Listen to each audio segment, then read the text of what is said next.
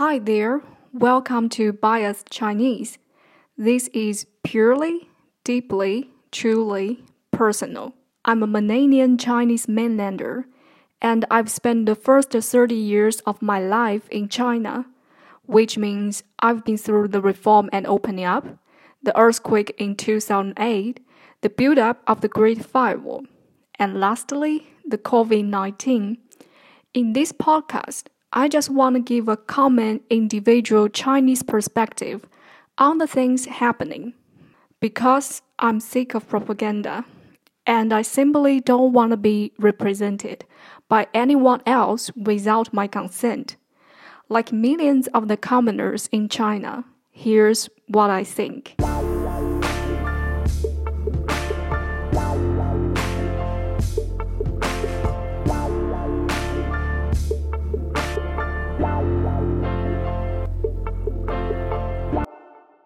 If you mean to do business in China, or if you have been doing so, after this episode, please correct me if you can.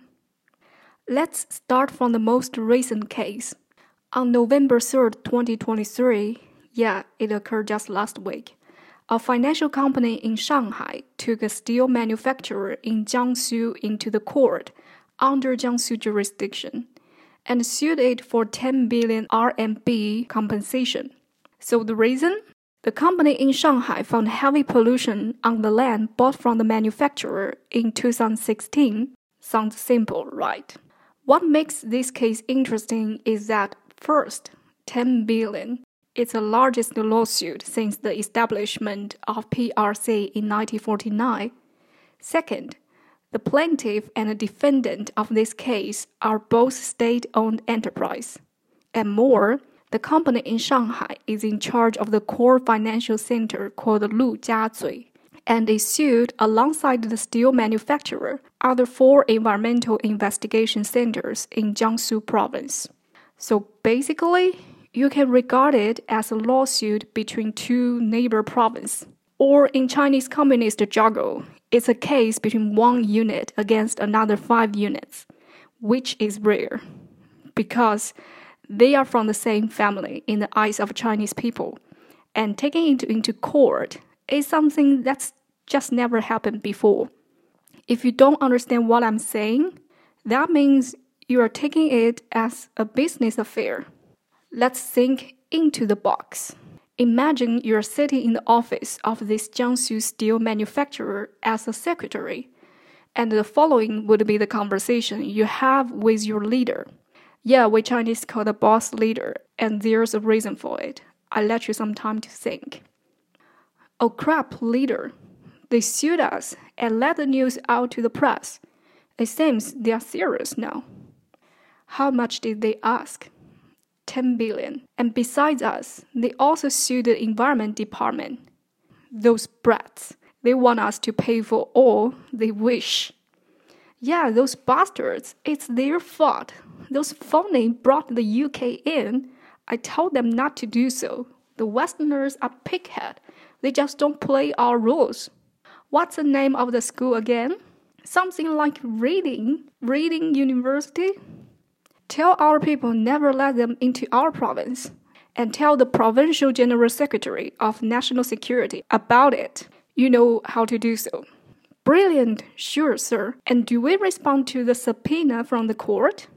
What are you talking about? Are you working here for the first day? Book a room at our regular hotel and invite the General Secretary of Jurisdiction at Friday night. And prepare five bottles of Moutai spirit. I see. And how do we put the expenditure on the account? Invite also the Shanghai leader. I'll let him pay on the table. We have this reading card, which means at that time you also invite the Secretary of National Security. Yes, sir.